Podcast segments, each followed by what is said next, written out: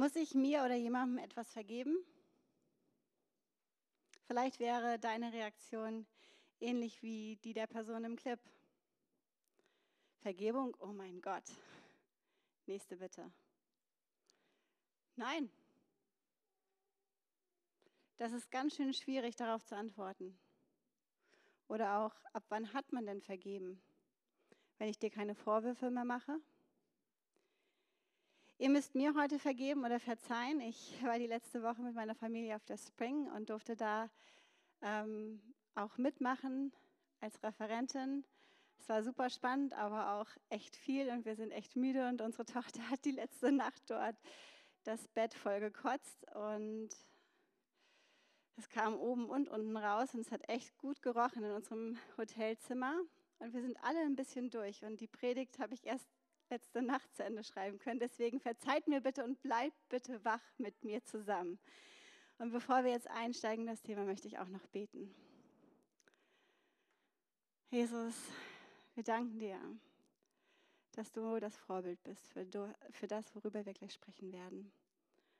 Und ich bete einfach, dass dein Geist heute gegenwärtig ist in dem, was ich teilen darf und dass du zu uns sprichst, uns nah bist.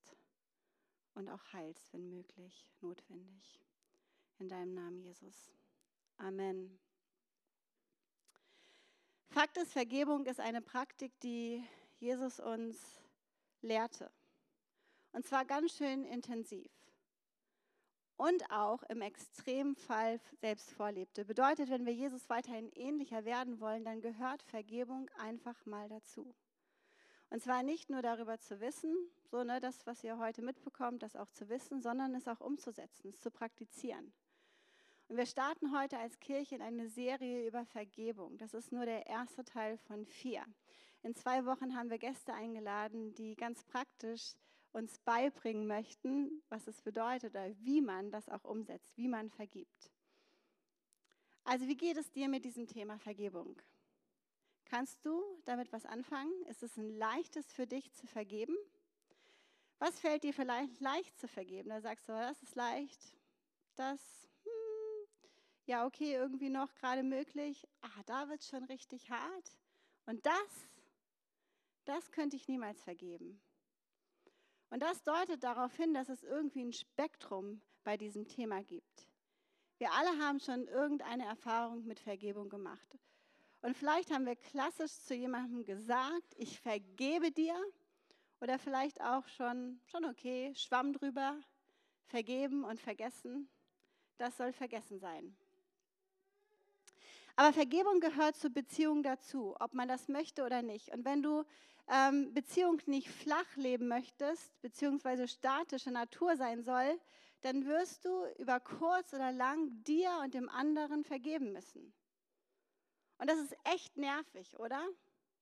Das ist echt anstrengend, einander zu vergeben. Das ist einfach mal so. Vor 3 Jahren in der Pandemie im Lockdown sagte Jens Spahn, mal ganz egal, was wir von ihm halten oder auch nicht, unser damaliger Gesundheitsminister folgenden Satz. Wir werden einander viel verzeihen müssen. Nun zurück im neuen Normal. Müssen wir das? Einander viel verzeihen? Ich glaube ja. Ich glaube, ja, wir müssen das. Ich auch, immer wieder neu und zwar auf vielen Ebenen. Die letzten Jahre haben viele Gräben, die in unserer Gesellschaft bereits existierten, offenbart.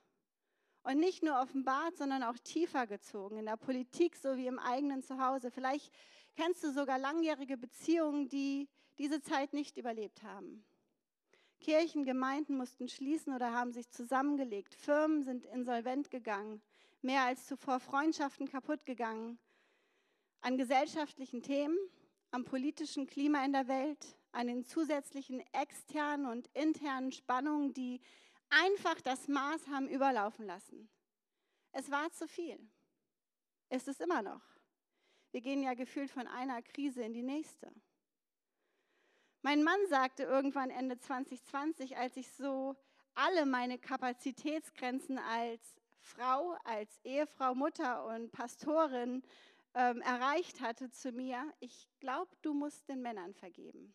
Ah, so habe ich darauf reagiert. Ha, Wirklich jetzt? Ehrlich, Schatz? Und um ehrlich zu sein, ja, das stimmt in einigen Punkten, aber auch das ist ein Prozess für mich und da bin ich noch dran. Also musst du dir oder jemandem etwas vergeben, gerade nach den letzten Jahren? Desmond Tutu, ein schwarzer Südafrikaner und anglikanischer Geistlicher, der unter der Rassentrennung, Apartheid aufwuchs, 2021 leider verstorben ist, beharrte darauf, dass es ohne Vergebung keine Zukunft für die Menschen in Südafrika gibt. Er lehnte das Modell des Nürnberger Prozesses ab, das in der Zeit nach dem Nationalsozialismus in Deutschland zur Aufarbeitung von Kriegsverbrechen verwendet wurde.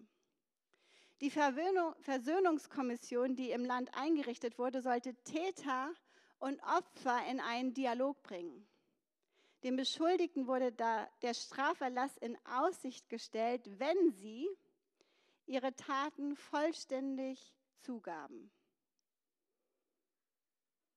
Es gab natürlich moralische und soziale Konsequenzen für den Täter, also wenn er nach vorne gekommen ist und gesagt hat, das habe ich gemacht, es tut mir leid, ich zeige Reue und Buße, dann hat das natürlich auch Konsequenzen gehabt, aber keine zivilrechtlichen Strafen. Und daraus entstanden Möglichkeiten zur persönlichen Vergebung und zur Wiederherstellung von Beziehungen. Und damals wie heute argumentieren viele, dass diese Vergebung der Täter oder dem Täter hilft, sich ihrer Verantwortung zu entziehen. Aber Desmond Tutu war überzeugt, dass uns die Täter ohne Vergebung in ihrer Gewalt hielten und dass es möglich ist, Vergebung und Gerechtigkeit gleichzeitig zu verfolgen. Und für viele Friedensforscher gelten derartige Versöhnungsversuche weiterhin als vielversprechend. Doch heute herrscht in Europa wieder Krieg. Die Frage nach dem Umgang mit dem Klimawandel spaltet unsere Gesellschaft, genauso wie viele weitere gesellschaftliche, politische und auch ideologische Fragen. Die sozialen Medien scheinen eine Welt zu sein, in der Fehltritte und falsche Postings nie verziehen werden. Stattdessen können wir einen Screenshot davon machen und dann ewig weiter teilen und verbreiten. Dann bleibt man doch lieber stumm, oder? Oder geht halt offline. Vielleicht sogar die weiseste Entscheidung. Hinzu kommt, dass viele das Konzept der Vergebung zunehmend problematisch finden. Denn für sie bedeutet es zum Beispiel, dass ein Opfer von Missbrauch, in welcher Form auch immer, wenn es ermutigt wird zu vergeben, dem Täter zu vergeben, dann auch noch beschuldigt wird, dass man ein Victim-Blaming macht. Das bedeutet, dabei würde das Opfer für die Tat des Täters mitbeschuldigt werden und dadurch noch das Leid des Opfers verstärkt werden. Täter würden zu Unrecht vermenschlicht und der Justiz würde es erschwert werden, die Täter zu notwendiger Verantwortung zu ziehen. Und ich weiß nicht, was du darüber denkst. Ist das so?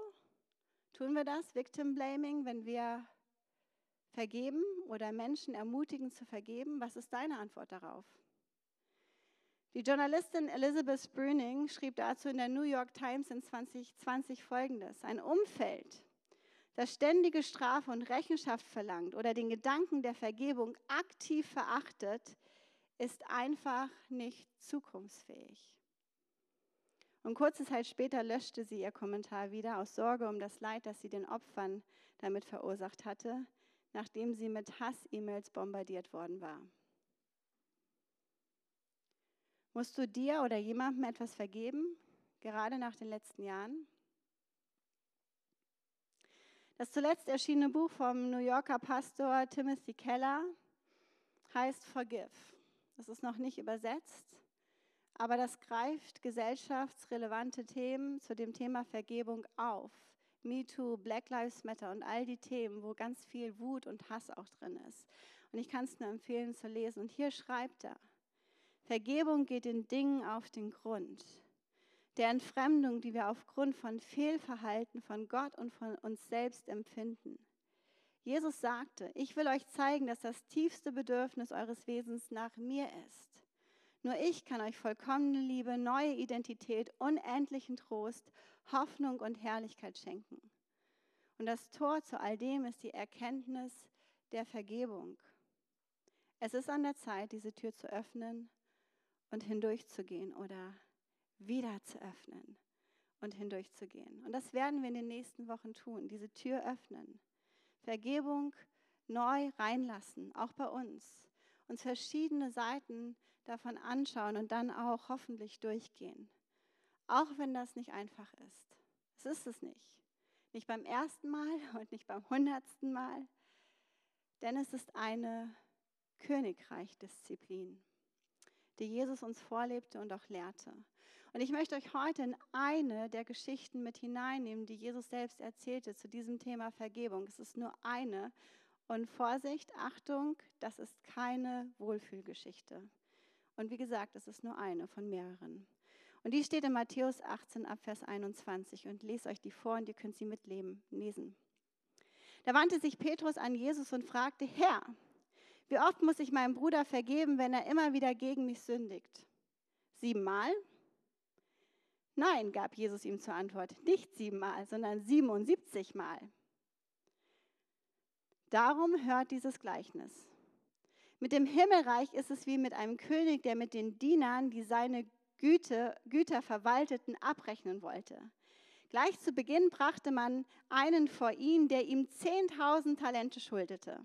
Und weil er nicht zahlen konnte, befahl der Herr, ihn mit Frau und Kindern und seinem ganzen Besitz zu verkaufen und mit dem Erlös die Schuld zu begleichen. Der Mann warf sich vor ihm nieder und bat auf den Knien: Hab Geduld mit mir, ich will dir alles zurückzahlen. Da hatte der Herr Mitleid mit seinem Diener. Er ließ ihn frei und auch die Schuld erließ er ihm. Doch kaum war der Mann zur Tür hinaus, da traf er einen anderen Diener, der ihm 100 Denare schuldete. Er packte ihn an der Kehle, würgte ihn und sagte: Bezahle, was du mir schuldig bist. Da warf sich der Mann vor ihm nieder und flehte ihn: Hab Geduld mit mir, ich will es dir zurückzahlen. Er aber wollte nicht darauf eingehen, sondern ließ ihn auf der Stelle ins Gefängnis werfen, wo er so lange bleiben sollte, bis er ihm die Schuld zurückgezahlt hatte. Als das die anderen Diener sahen, waren sie entsetzt. Sie gingen zu ihrem Herrn und berichteten ihm alles. Da ließ sein Herr ihn kommen und sagte zu ihm: Du böser Mensch, deine ganze Schuld habe ich dir erlassen, weil du mich angefleht hast. Hättest du da mit jenem anderen Diener nicht auch Erbarmen haben müssen, so wie ich mit dir Erbarmen hatte?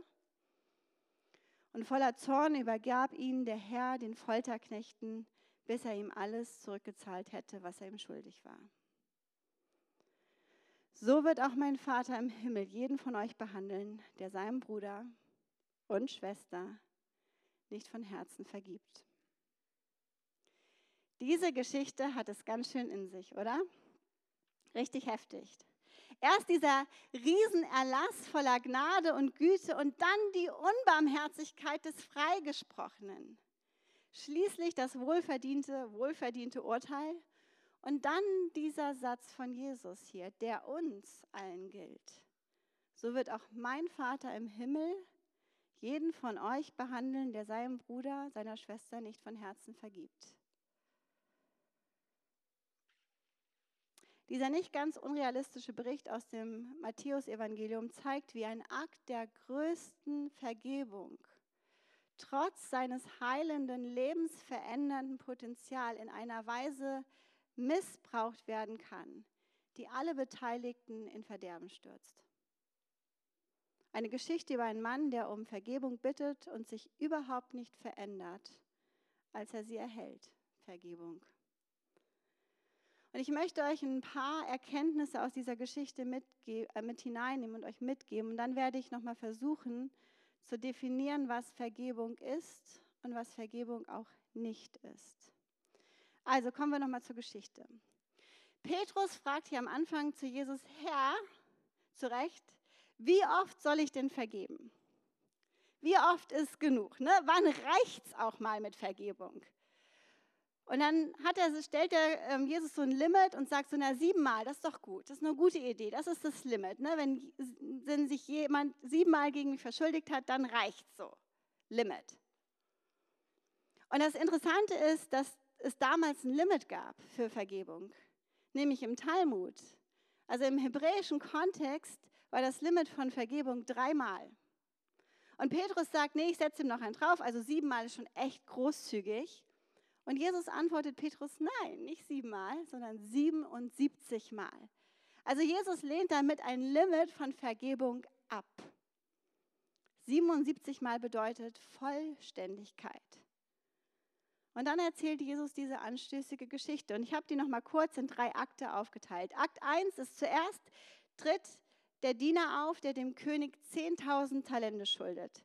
Das sind umgerechnet, also ich habe mal nachgeschaut, wie man das heute umrechnen würde, 10.000 Talente in Euro, nicht in Dollar, in Euro, 350 Milliarden Euro.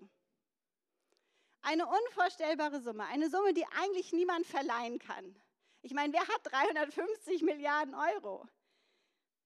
Irgendjemand? Mit diesem Darlehen hätte der König das gesamte Königreich gefährdet. Und diese verzweifelte Bitte von dem Diener, dem König irgendwann das geschuldete Geld wieder zurückzugeben, ist ein Witz. Das geht überhaupt nicht, das ist unmöglich, das Geld ist verloren und zwar für immer. Und hier vergibt er dem Diener diese unmessbare Schuld. Der Schulderlass des Königs bedeutet aber auch, und das ist wichtig, dass er die Schuld nun selbst tragen und übernehmen muss. Das Geld ist weg, die Schuld bleibt. Der König muss die Kosten irgendwie übernehmen. Und hier scheint Vergebung eine Form des freiwilligen Leidens zu sein. Wenn man vergibt, anstatt sich zu revanchieren, trifft man die Entscheidung, die Kosten selbst zu übernehmen. Akt 2. Dem gerade befreiten Diener läuft ein anderer Diener über den Weg und der schuldet ihm 100 Denare. 100 Denare sind 100 Tageslöhne und das sind so umgerechnet vielleicht 9.500 Euro.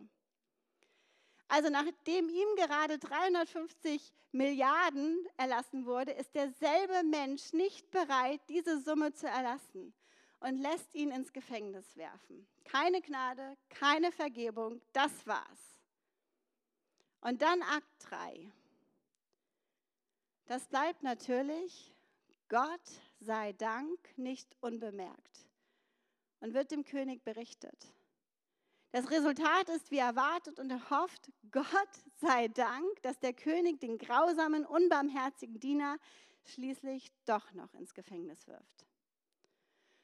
Und nochmal, Jesus beendet die Geschichte mit dem vielleicht auch uns abschreckenden Satz: So wird auch mein Vater im Himmel jeden von euch behandeln, der seinem Bruder nicht von Herzen vergibt. Und mal hier so eine kleine Fußnote, das ist im Übrigen nicht der einzige Satz, der so ähnlich klingt im Matthäusevangelium, sondern an anderer Stelle taucht er nochmal auf, und zwar wohlgemerkt in der Bergpredigt, in Matthäus 6. Denn direkt nachdem Jesus seinen Jüngern das Vaterunser lehrt, endet es so: Und vergib uns unsere Schuld, wie auch wir vergeben unseren Schuldigern. Und führe uns nicht in Versuchung, sondern erlöse uns von dem Bösen. Und dann, denn wenn ihr den Menschen ihre Verfehlungen vergebt, so wird euch euer himmlischer Vater auch vergeben. Wenn ihr aber den Menschen nicht vergebt, so wird euch euer Vater eure Verfehlungen auch nicht vergeben. Wie geht es uns damit? Und was machen wir nun damit? Eigentlich ist es nicht schwer zu erkennen, dass der König Gott ist und wir alle Diener sind. Die 10.000 Talente schulden wir demnach alle Gott. Denn wenn wir ehrlich zu uns sind, dann gibt es in unserem Leben, in unserem Herzen auch irgendeine Form von Schuld, Versagen und Sünde. Ob du dich nun darin von Gott getragen fühlst und Vergebung für dich persönlich angenommen hast oder auch nicht. Wir alle kennen Schuld im Kleinen oder auch im Großen. Und in und durch Jesus ist uns Gnade zugesprochen und wir sind freigesprochen. Die Schuld wird bezahlt. Jesus absorbiert den Schuldschein. Er lässt uns das Urteil. Und wir? Was machen wir damit? Die Art und Weise, wie wir oft andere Menschen behandeln, bleibt nicht selten unendlich weit davon entfernt, von dem, was wir in Jesus erkennen, diese großzügige Barmherzigkeit uns gegenüber. Ja, Vergebung ist schwer zu empfangen und es ist genauso schwer, sie auch zu geben. Und deshalb ist menschliche Vergebung eine Folge bzw. bedingt durch die göttliche Vergebung, die wir empfangen haben. Gott vergibt uns und deshalb können auch wir vergeben. Also, was ist Vergebung? Und was ist Vergebung auch nicht? Und ich dachte mir, es ist vielleicht besser, damit anzufangen, was Vergebung nicht ist. Vergebung ist kein Vergessen. Vergebung bedeutet nicht vergeben und vergessen. Wir sind Menschen, die sich daran erinnern, was mit uns passiert, uns angetan wurde. Wir können das nicht einfach löschen aus unserem Gehirn. Das geht nicht einfach weg. Also ich zumindest nicht. Ich weiß nicht, vielleicht gibt es unter euch Leute, die gut darin sind, Dinge zu vergessen, aber dann sind sie vergesslich und irgendwie poppt es dann doch wieder auf. Und da wir verdrängen es und es bleibt in unserem Unterbewusstsein und kommt dann irgendwann hoch. Aber eigentlich sind wir Wesen, die nicht vergessen. Also Vergebung ist kein Vergessen. Vergebung ist kein Gefühl. Wenn wir immer nur dann vergeben und verzeihen, wenn wir uns danach fühlen, dann werden wir es vermutlich tendenziell eher selten oder nie tun. Man kann vergeben, ohne sich danach zu fühlen. Vergebung ist keine Selbsttäuschung. Wir tun nicht so, als ob es keine Verletzung gab. Die ist einfach da. Wir täuschen uns nicht. Der Schmerz ist echt und der darf auch genannt werden, der darf auch rausgerufen werden, der darf auch geteilt werden, der gehört dazu. Wir täuschen uns nicht. Vergebung ist keine Entschuldigung für das Verhalten und die Handlung des Täters. Aber wir können im Gegenzug auch nicht einfach unseren Gefühlen dann freien Lauf lassen und damit über die Zukunft von uns selbst oder anderen diktieren. Wut, Zorn, Hass sollte nicht unser eigenes Verhalten bestimmen. Und ja, Cancel Culture ist keine Königreichkultur. Wir haben Zugang durch Jesus zu anderen Gefühlen. Wir können anders handeln. Wir haben seine Weisheit, sein Wissen, seine Liebe und Güte in unserem Leben und wir können anders reagieren. Vergebung ist keine Ignoranz gegenüber Sünde. Menschen werden uns in dieser Welt weiterhin Unrecht tun, gegen uns sündigen und wir auch anderen. Das gilt in beide Richtungen.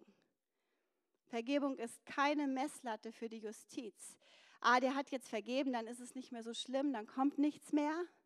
Nein, es ist ein Ort, an dem wir Jesus einladen, Heil auszusprechen, uns wieder heil zu machen und im Prozess vielleicht auch den Täter.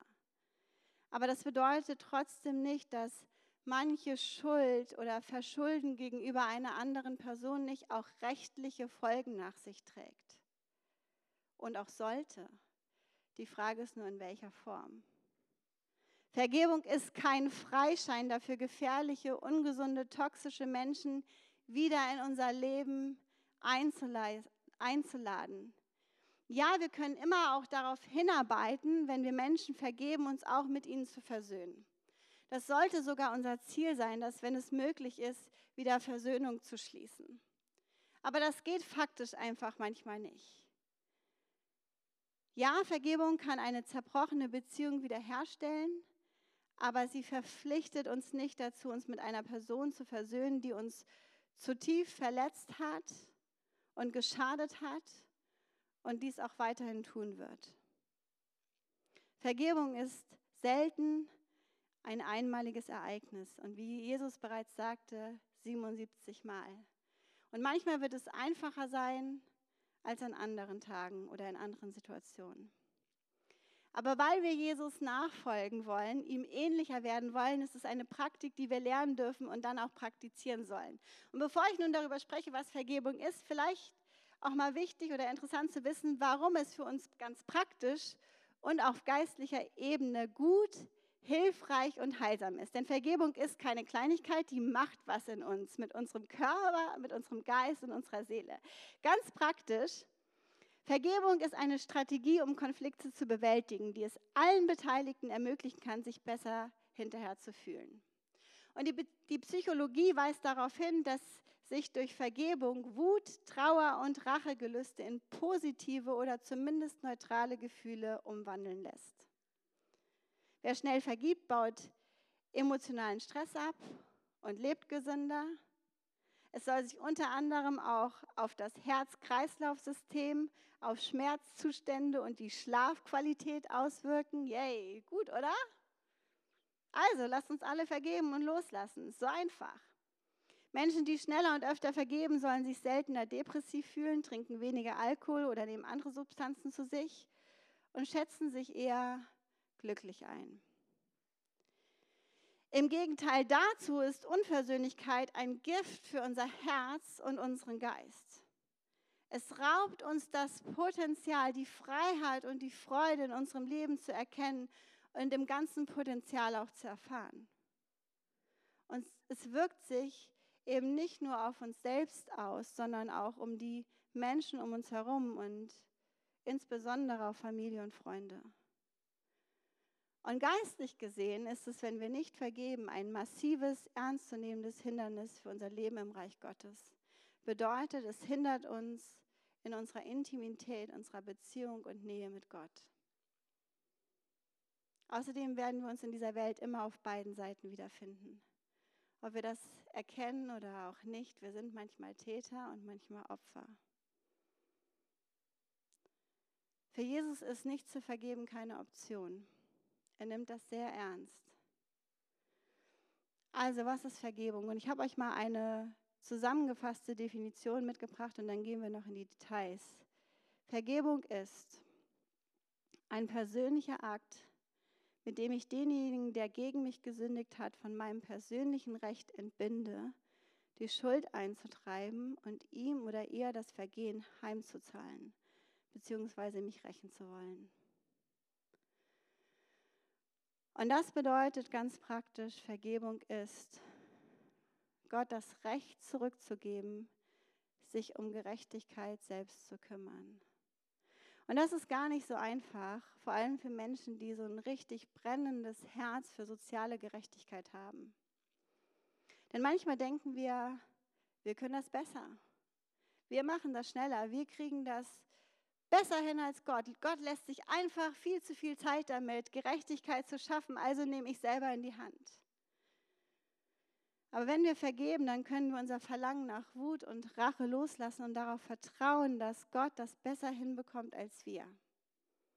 Wir erlauben Gott, Gerechtigkeit zu schaffen, wo wir es selbst nicht können. Und zwar in seiner Zeit, wie dieser König in der Geschichte. Vergebung ist, und das baut darauf auf, Gott die Kontrolle, die Herrschaft zu überlassen.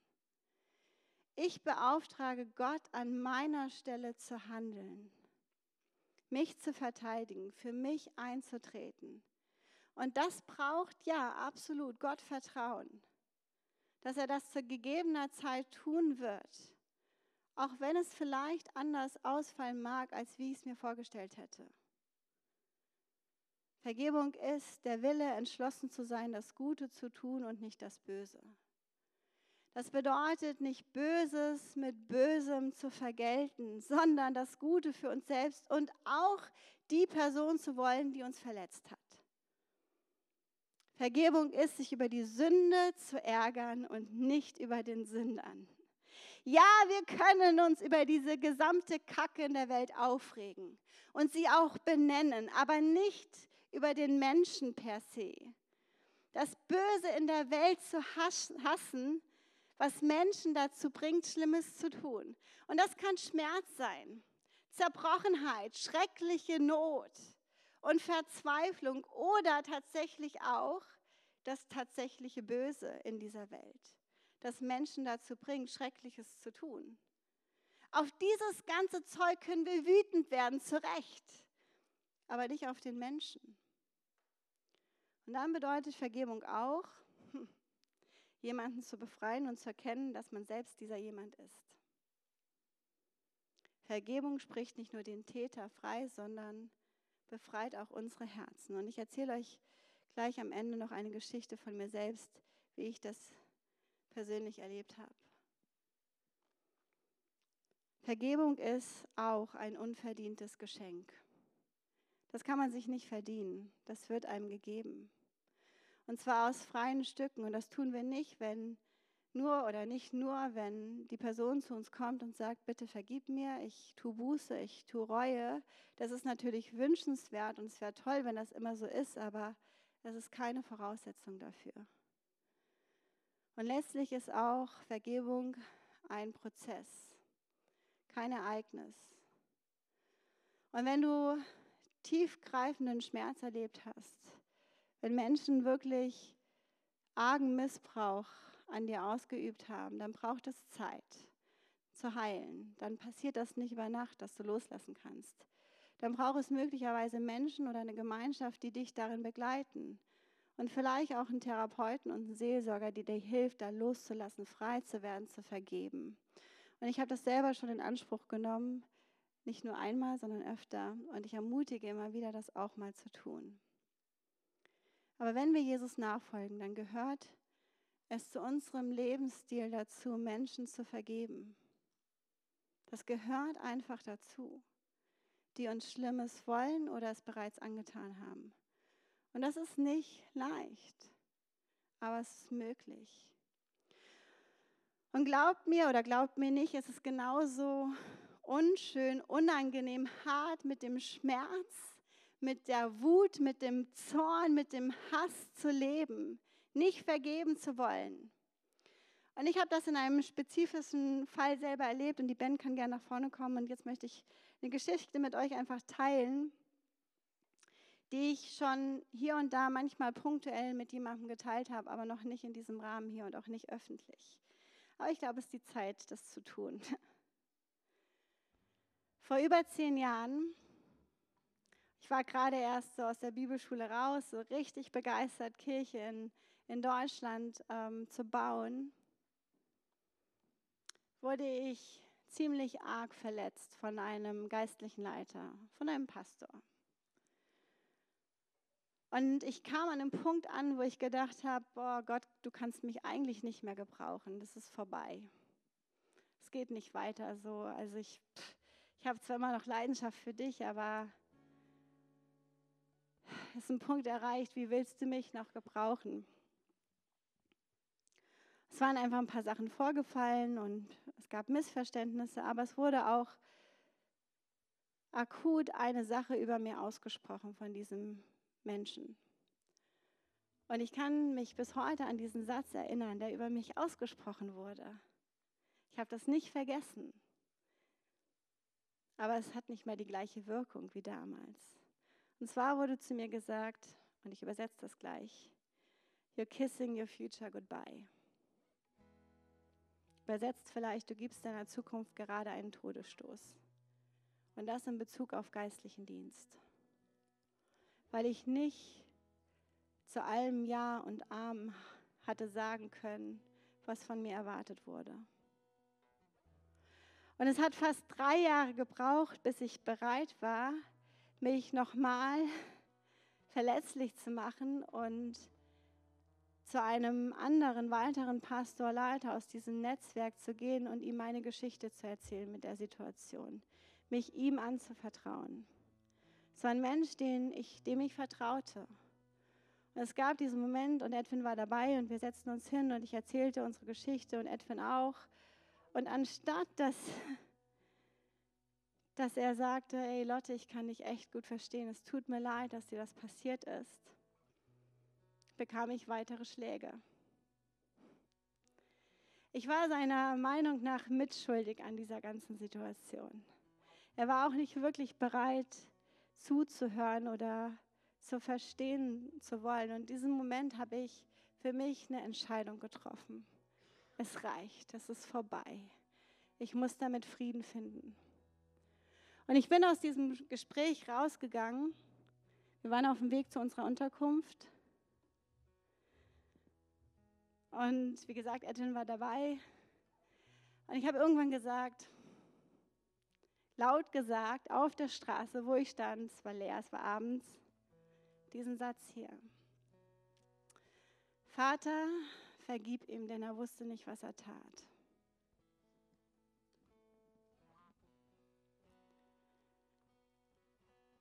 Und ich hatte das Gefühl, dass ich in diesem Moment frei wurde. Nicht komplett, aber dass mein Herz leichter geworden ist. Und danach immer mehr. Und bis heute hängt ein Foto bei uns im Wohnzimmer an der Wand, auf dem Edwin, ich und dieser Pastor von dem Abend von diesem Gespräch zu sehen sind.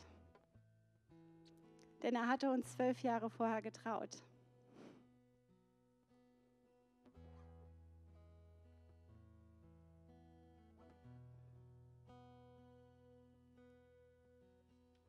Und jedes Mal, wenn ich darauf schaue, auf dieses Bild, erinnert mich an das Kreuz. Und an das, was Jesus für mich getan hat. Und es erinnert mich an diesen Satz, den Jesus gesagt hat am Kreuz. Vater, vergib ihnen, denn sie wissen nicht, was sie tun. Was ist es, das mich und dich dazu befähigt, radikal zu vergeben? Es ist dieser Tod am Kreuz für unsere Schuld. Was verändert unsere Herzen? Es ist der Blick auf die erstaunliche Liebe des Königs, der zu einem Diener für uns wurde. Als Jesus am Kreuz starb, sagte er, Vater, vergib ihnen, denn sie wissen nicht, was sie tun. Und er erklärt damit, dass das, was sie getan haben, falsch ist und Vergebung erfordert und bittet den Vater an ihrer Stelle, ihnen das zu gewähren. Statt seine Henker anzuschreien und zu sagen, ihr werdet schon bekommen, was ihr verdient? Was ist seine Antwort? Vater, sie verstehen wirklich nicht das Ausmaß dessen, was sie tun. Jesus bat um Vergebung für diejenigen, die ihn töteten. Und wenn Jesus seine Henker so behandelt, wie kannst du, wie kann ich, die wir seine Gnade bereits empfangen haben, sie dann anderen vorenthalten und nicht gewähren, die uns beleidigen, die uns Schaden zufügen. Denn wenn wir das tun, dann ist Vergebung auch, und das ist das Letzte, eine erweiterte Einladung der Gnade und des Friedens Gottes an den Angreifer und an den Täter. Hast du dir oder jemandem was zu vergeben? Und ich möchte euch jetzt in den nächsten Minuten einfach dazu einladen, unser Herz zu prüfen, wo wir gerade damit sind, mit diesem Thema Vergebung. Und vielleicht hast du dir selbst was zu vergeben. Vielleicht auch nicht. Aber vielleicht hast du jemandem anderes was zu vergeben. Einer Person, die dir nahe steht. Oder auch nicht. Und vielleicht schleppst du schon Dinge seit Jahren mit dir rum und es macht dich bitter. Ich habe ein T-Shirt an, da steht Forgiveness over Bitterness von meinem Mann aus seinem Schrank. Aber das passiert, wenn wir diese Unversöhnlichkeit jahrelang mit uns rumtragen, dann werden wir bitter. Das zerstört unser Herz. Und ich möchte dich ermutigen, wenn das dein Fall ist, dann komm vielleicht auf uns zu. Komm hinterher oder jetzt während des Lobpreises, ich setze mich einfach mal darüber oder irgendwo anders hin, nicht alle das so sehen.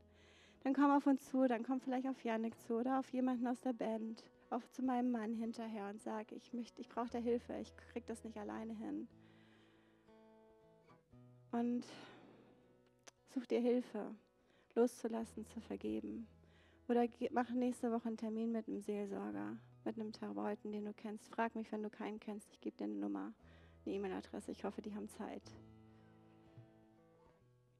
Mach es möglich, loszulassen, zu vergeben, heil zu werden. An dir selbst und möglicherweise auch für den anderen. Ich möchte noch beten. Vater, vergib uns. Denn wir wussten nicht, was wir taten. Und wissen es auch oft nicht. Und Vater, vergib denen, die uns verletzt haben, die schuldig an uns geworden sind. Denn auch sie wussten nicht, was sie taten. Hilf uns, uns selbst zu vergeben und anderen. Danke für dein Vorbild darin. Amen.